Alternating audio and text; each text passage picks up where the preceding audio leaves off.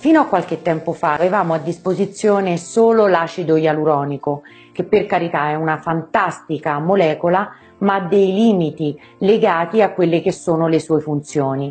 Oggi invece abbiamo a disposizione tantissime altre molecole che ci consentono di intervenire sul processo di invecchiamento in tutti i suoi aspetti ed in particolare le molecole che possiamo utilizzare per eseguire un trattamento di biostimolazione sono i peptidi biomimetici, i polidesossiribonucleotidi, le vitamine, gli aminoacidi collagenici, il silicio organico, l'insulina e il dimetilaminoetanolo. L'elenco ovviamente non finisce qui, ma queste sono le molecole, le sostanze che a mio avviso sono più efficaci quando vogliamo andare a prevenire o a rallentare i processi di invecchiamento cutaneo.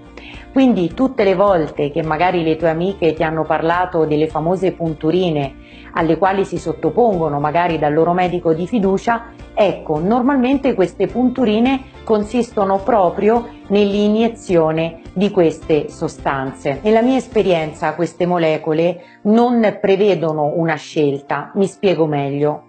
Queste molecole a mio avviso vanno alternate e magari va trattata quella pelle utilizzando più molecole o contemporaneamente oppure in sedute diverse perché solo così possiamo intervenire sul processo di invecchiamento a 360 gradi. Immaginati guardando allo specchio l'immagine del tuo viso come ti sentiresti se vedessi la pelle più uniforme, sia in termini di luminosità che in termini di compattezza.